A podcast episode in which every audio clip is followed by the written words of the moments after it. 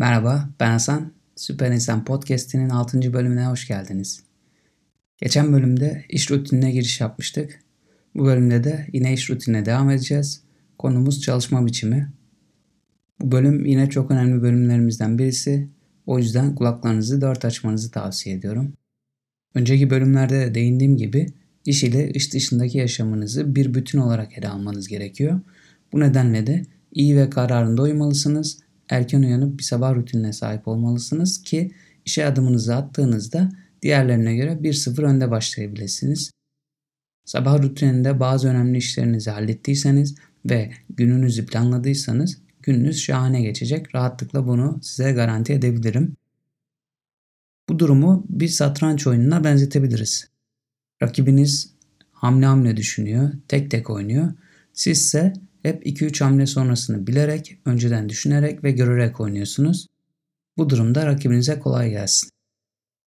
Şimdi sabah planınızı yaptınız, toplantılarınızı kontrol ettiniz, kalan zamanlarınıza da önceliklerinize göre işlerinizi yerleştirdiniz. Bunların hepsini bir önceki bölümde konuşmuştuk. İş ile ilgili size vereceğim ilk tavsiye saatleri değil dakikaları yaşamanızdır.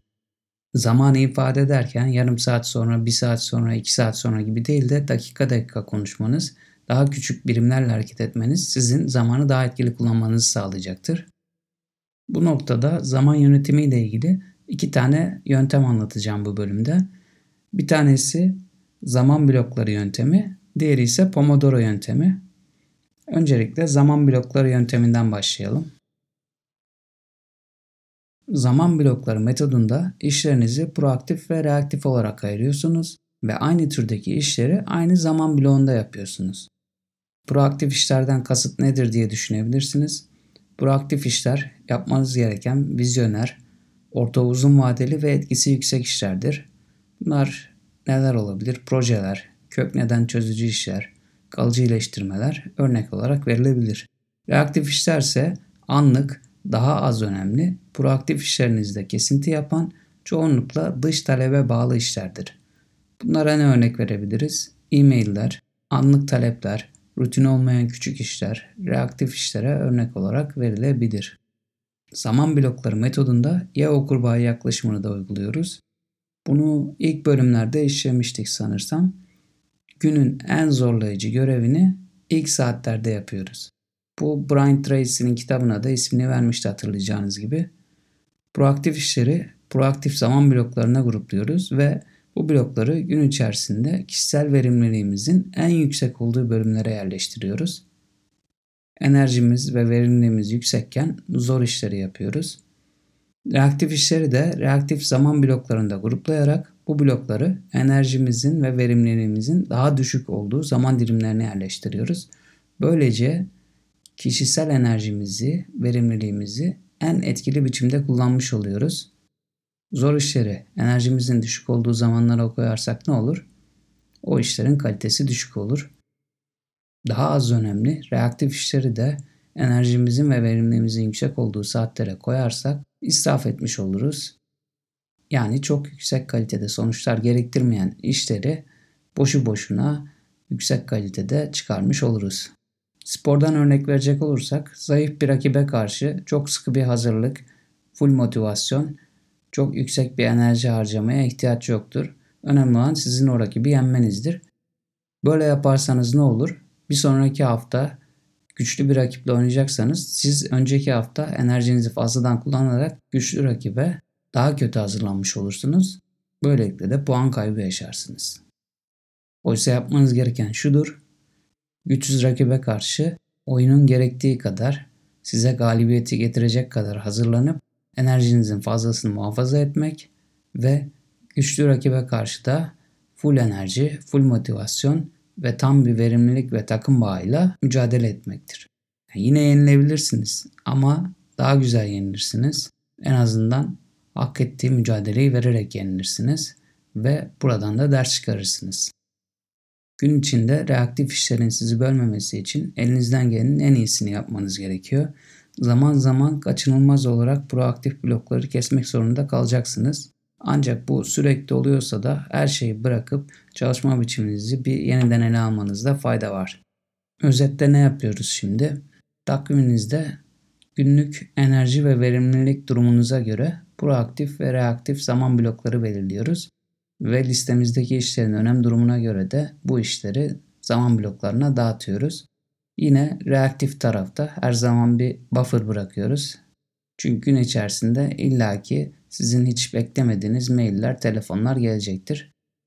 Onları o zaman bloğuna alarak çok güzel bir verimlilik hamlesi yapmış olursunuz. Ha, telefon geldi, telefonlara bakmayın demiyorum. Açın ve o gün şu saatlerde konuyla ilgileneceğinizi söyleyin. Eminim ki karşı taraf tatmin olacaktır. Eğer siz mantıklı bir termin verirseniz illa hadi şimdi yap demez kimse. Aksi durum da olabilir ama bu 40 yılda bir olacaktır. Zaman blokları konusu şimdilik bu kadar. Geçelim Pomodoro meselesine. Masa başı çalışılan zamanlarda benim deneyimlediğim en verimli çalışma metodu Pomodoro metodu. Pomodoro bu arada İtalyanca'da domates demek. Peki bu adı nereden alıyor? İtalyanların mutfaklarında yemek pişirme sürelerini ölçmek için kullandıkları domates biçiminde mutfak saatleri var. İşte ismi de buradan alıyor. Orada işte belli bir saati kuruyorsunuz. O bittiği zaman saat çalıyor. Size yemek pişirme süresini, o aşamanın bittiğini haber veriyor. Pomodoro metodunun en yaygın şekli 25 dakikalık çalışma süreleri, 5 dakikalık kısa molalar ve 25 dakikalık uzun molalardan oluşuyor. Bunların tabii ki bir düzeni var. Eğer Pomodoro metodunu kullanmak isterseniz bunun için gidip mutfak saati almanıza gerek yok. Cep telefonu uygulamaları var. Uygulama marketlerinde ücretli veya ücretsiz versiyonları bulunuyor. Bir tanesini indirerek işinizi görebilirsiniz. Ben ne kullanıyorum? Ben Focus Keeper'ın ücretli versiyonunu kullanıyorum. Başta ücretsiz olarak başlamıştım. Daha sonra çok faydasını gördüğüm için ve çok kullandığım için ücretli versiyonunu aldım. Tipik bir Pomodoro çevrimi şu biçimde oluyor. 25 dakika çalış, 5 dakika kısa mola ver. 25 dakika çalış, 5 dakika kısa mola ver. 25 dakika çalış, 5 dakika kısa mola ver. 25 dakika çalış, 25 dakika uzun mola ver. Yani toplamda ne oldu? 25 dakika çarpı 4 çalışma süresi, 5 dakika çarpı 3 kısa mola ve 25 dakikalık bir uzun mola. Bu bir çevrim. Bunun gibi 3-4 tane yapmamız bekleniyor günde. Bu metotta kritik nokta şu. 25 dakikalık çalışma sürelerinde tam odaklanarak tek bir konu üzerinde çalışmak ve o konu dışında iş veya iş dışı hiçbir şeyle ilgilenmemek gerekiyor. Yani tek bir iş full motivasyonla kesintisiz 25 dakika. 5 dakikalık kısa molalarda ve 25 dakikalık uzun molalarda ise işle ilgili herhangi bir şeyle ilgilenmemeniz gerekiyor. İş dışında kafanızı dağıtacak, sizi resetleyecek şeylerle uğraşmanız lazım. Ben bu yöntemi uzun süredir uyguluyorum ve çok memnunum. Tabi başta uygulaması zor biraz. Siz özen gösterseniz, uğraşsanız da dışarıdan sesler geliyor. Size seslenebiliyorlar, şaka yapabiliyorlar. Ofiste illaki birileri böyle biliyor. Özellikle açık ofislerde çalışanlar için söylüyorum. Ben bunu nasıl açtım? Ee, ben iş güvenliği kulaklıkları kullanıyordum. Başta insanlar sesleniyor. Biraz duyuyorsunuz tabii tamamen sesi kesmiyor. Onu çıkararak pardon ya kulaklık taktım önemli bir iş var dediğinizde bunu birkaç kere yaşarsa o insanlar da size bu sefer dışarıdan müdahale etmemeye başlıyorlar. Kesin kulağında kulaklık vardır bizi duymaz diye düşünüyorlar. Eğer sizin masa başındaki çalışma süreleriniz daha kısıtlıysa bahsettiğim uygulamalardan bir çevrimdeki odaklı çalışma sayısını azaltarak kendinize uygun bir Pomodoro sistemi geliştirebilirsiniz. Hatta odaklı çalışma süresini de yükseltebilir veya düşürebilirsiniz. Ancak benim tavsiye ettiğim aralık 20-30 dakika aralığı. Yani siz 20 dakikada yapabilirsiniz o 25'leri. 30-35 de yapabilirsiniz. Teneffüsleri 5 değil 7 yapabilirsiniz. Ama şimdiye kadar yapılan çalışmalarda birçok kişide rastlanan ideal süreler 25-5 şeklinde ve uzun molada yine 25 dakika şeklinde. Günde en az 9 odaklı çalışma adedi işlerinizde başarınızın artmasını sağlayacaktır. Bu arada çalışma sürelerini neden 20 ila 30 dakika olarak söyledim? Kesin duymuşsunuzdur. İnsan beyni kısıtlı süreler için odaklanma sağlayabiliyor. Bu da araştırmalarda yine 20 ila 30 dakika arasında çıkıyor. İnsandan insana küçük değişimler olabilir ama bulunan ortalama değerler bu şekilde. O yüzden odaklı bir şekilde çalışabileceğiniz maksimum süreyi bu şekilde kullanıp daha sonra beyninize bir reset atıp yine aynı verimlilikte, aynı odaklanmayla çalışmak bu metodun temel prensibi. Zaten bu yüzden işe yarıyor. Uygulamaları indirir kullanırsanız göreceksiniz ki odaklı çalışma süresi dolduğunda zil çalıyor ve sizin için teneffüs başlıyor. Burada bir ödül mekanizması da çalışıyor aslında. Dolayısıyla o 5 dakikalık aranın da tadını tam alıyorsunuz. 25 dakika çalışırken de o ödül olduğu için daha etkili çalışmış oluyorsunuz. Bu 5 dakikalık kısa molalarda ve 25 dakikalık uzun molalarda kafanızı boşaltmak için ve bir sonraki odaklı çalışmaya hazırlanmak için iş dışındaki aktivitelere yer vermeye özen gösterin. Neler olabilir? Ayağa kalkıp biraz hareket etmek, esneme hareketleri yapmak, gözlerinizi dinlendirecek aktivitelerde bulunmak, arkadaşlarınızla sohbet etmek veya size en çok rahatlatan şeyleri yapabilirsiniz. Dediğim gibi Pomodoro'yu uygulamak başta biraz zor ama bunu birkaç gün başarıyla uygulayabilirseniz işlerinizdeki verimin ne kadar arttığına siz de şaşıracaksınız. Bu yöntem bir performans roketi olarak adlandırılabilir. Verimliliğinizi yeryüzünden alır göklere çıkarır. Peki bir de işin diğer tarafına bakalım. Normalde nasıl çalıştığınızı gözünüzün önüne bir getirin. Saatlerce çalışıp bir arpa boyu bile yol almadığınız çokça olmuştur. Çünkü arada bir e-posta gelmiştir, bir müşteri aramıştır, arkadaşlarınızdan birisi size bir şaka yapmıştır. İnternette bir habere gözünüz dalmıştır vesaire vesaire. İşte Pomodoro sizin işlerinizi zipleyip yani sıkıştırıp paketler halinde her şeyi tek tek ve tam odaklı şekilde halletmenizi sağlıyor. Böylelikle hem iş kaliteniz artıyor hem de tamamladığınız iş sayısı artıyor. Pomodoro'yu uygulamaya başladığınızda işlerinizin artık yarım yamalak kalmadığını göreceksiniz. Yine bu cep telefonu uygulamalarında istatistikler de oluyor. Onları da günlük, haftalık, aylık takip ederek kendinize bir motivasyon unsuru da sağlayabilirsiniz. Pomodoro ile ilgili bahsedeceklerim şimdilik bu kadar. Masa başında çalışanlar için özellikle kendi odasına sahip olanlara faydalı olacağını düşündüğüm bir öneri. Nedir bu öneri? Ayakta çalışmayı arttırmalarını öneriyorum. Özellikle sahada daha fazla bulunmak isteyen profesyoneller bunu uyguladıklarında boş yere harcadıkları zamanlarda azalma göreceklerdir. Tabii ki konfor mühimdir ancak fazlası insanı tembelleştirir ve tam bir vakit öldürücü olur. Dizüstü bilgisayarlar için standa benzeyen ayaktayken 5-10 dakikalık işlerinizi yapabileceğiniz bir sehpa bu anlamda size faydalı olacaktır. Bu sehpanın sizi eğip bükmeyecek ergonomik bir yapıda olması beden sağlığınız için de önemlidir. Bu noktada yine Leonardo da Vinci'den örnek vereceğim.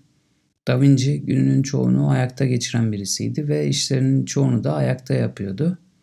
Ayakta çalışmak oturmaya nazaran bel ve sırt bölgesi için daha sağlıklı olmasının yanında kişileri daha uyanık tutar ve yaratıcılığı teşvik etmesiyle de ön plana çıkar. Hangi kanalda olduğunu hatırlamıyorum ama YouTube'da izlediğim bir videoda görmüştüm. Boş'un İstanbul Maltepe'deki yeni kampüsünün tanıtım videosuydu. Boş Orta Doğu ve Türkiye CEO'su Steven Young'ın odasında az önce tarif ettiğime benzeyen bir sehpa vardı ve bilgisayardaki işlerini masada oturarak değil o sehpanın üzerinde ayakta hallediyordu. Böylelikle bilgisayarla geçirdiği ölü zamanları çokça azaltıyor, daha sağlıklı ve daha verimli bir şekilde çalıştığını söylüyordu Steven Bey. Yine işte ergonomi ile ilgili bazı tavsiyelerim olacak. İş yerinde ve iş dışındaki saatlerde daha dinç olmak için neler yapmanız gerekiyor? Öncelikle işinizin gereği çok fazla masa başında kalıyorsanız muhtemelen beden sağlığınızı ihmal ediyorsunuz ve sizde bazı hasarlar da oluşmuştur, oluşuyordur ya da. Son yıllarda ben çok karşılaşıyorum. Bel ve boyun fıtığı, göz kuruluğu, miyop, obezite gibi sağlık sorunlarında özellikle ofis çalışanlarında çok fazla artış var. Bunların birinci nedeni de sürekli oturarak ve dijital ekranlara bakarak çalışmaktır. Bunu ben söylemiyorum uzmanlar söylüyor. Peki bu rahatsızlıkların önüne geçmek ya da bunlardan kurtulmak için neler yapabilirsiniz? Biraz da onlardan bahsedeyim. Bunları ben 7 madde olarak not almışım. Bunlardan birincisi 25-30 dakikada bir ayağa kalkıp 2-3 dakika kadar hareket etmek vücudu esnetmek, bel ve boyun egzersizleri yapmak. Bu önlemler obezite, bel fıtığı, boyun fıtığı, kireçlenme, sırt ve omuz ağrıları gibi rahatsızlıklarınızı önleyecektir. Üstelik bu bahsettiğim zaman süreleri de dikkat ettiyseniz Pomodoro tekniğiyle tamamen uyumlu. İkincisi bilgisayar ekranına 30 santimetrelik bir uzaktan bakacak şekilde ve ekranın üst kısmı gözlerinizle hizalı olacak şekilde çalışmaya özen gösterin. Bu göz sağlığı için çok önemli bir nokta. Üçüncüsü şöyle, sürekli bilgisayar ile çalışanlar el bileklerini 5-10 dakikada bir hareket ettirsinler. Buna ek olarak da bilek destekli mousepad ve klavyepad kullanmaları faydalarına olacaktır. Böylelikle özellikle yazılımcılarda görülen karpal tünel sendromu gibi el bileği rahatsızlıklarının da önüne geçilecektir. Dördüncüsü bel ve diz eklemleri 90 derece olacak şekilde bir oturma pozisyonu alınmalıdır. Bu da bel fıtığı ve diğer iskelet sistemi rahatsızlıklarını önleyecektir. Beşincisi 20-25 dakikada bir göz egzersizleri yapmak. Peki bu nasıl yapılacak? Gözleri uzaktaki bir noktaya bakarak dinlendiriyorsunuz. Bu önlem ile göz rahatsızlıklarının önüne geçebilirsiniz. Yine göz kuruluğunu önlemek için dijital ekranlarla çalışırken gözlerinizi kırpmayı ihmal etmeyin. Bunu hem bilgisayar ekranında hem televizyon izlerken unutabiliyoruz. Gözlerimiz çok açık kaldığında da kronik göz kuruluğuna neden olabiliyor bu. Son olarak çalışırken aşırı şekerli ve yağlı yiyeceklerden uzak durun. Bu da obezite gibi problemlerin önüne geçecektir. Ayrıca karbonhidratlı yiyeceklerin enerjinizi düşürdüğünü duymuşsunuzdur. Bu şekilde de verimliliğinizi baltalamasını engellersiniz. Yani sonuçta sağlıklı kişiler daha dinç, daha atik ve daha yaratıcı oluyorlar. Bu nedenle çalışırken sağlık kurallarına ve ergonomi kurallarına uygun şekilde hareket ederseniz bu sizi daha üretken bir insan haline getirecektir. Kapatmadan önce iki tane duyurum olacak. Birincisi arkadaşlarımızla beraber yeni bir sosyal girişime imza attık. Bunun Fongogo'da fonlama kampanyasını başlattık. Sosyal girişimimizin ismi Ülkem Okuyor. Web sitesi de ülkemokuyor.com. Yine fongogo.com'a girerseniz orada Ülkem Okuyor kampanyasını görebilir ve isterseniz de bize destek olabilirsiniz. Aslında bir sonraki bölümde yine iş rutinine devam etmek istiyorum. Ama okumayla ilgili bölümü de bu sosyal girişimimizin sıcaklığı nedeniyle öne alabilirim. Bakalım henüz karar vermiş değilim bu konuda. İkinci duyurum podcast festivali ile ilgili. Bunu daha önce de söylediğim gibi girişimci muhabbetini hazırlayan Gümlet Medya ve Power FM grubu birlikte hazırlıyor. Beni iki gün önce Power FM grubundan aradılar ve katılımımın onaylandığını söylediler. 8 Aralık'ta ben de normal bir katılımcı olarak o festivalde olacağım. Gelenlerle orada tanışabiliriz. Siz de o festivale katılmak istiyorsanız Power FM'in sayfasından Podcast Festivali sekmesine tıklayarak kaydınızı oluşturabilirsiniz. Tabi kapasite sınırlı olduğu için her başvuranı kabul etmiyorlar bildiğim kadarıyla. Telefonla arayıp daha sonra bir teyit mekanizması çalıştırıyorlar. Siz de gelmek istiyorsanız kaydınızı yaptırın. Evet duyurularımız da bitti. 6. bölümün sonuna geldik. Beni dinlediğiniz için teşekkür ederim. Kendinize çok iyi bakın. Hoşçakalın.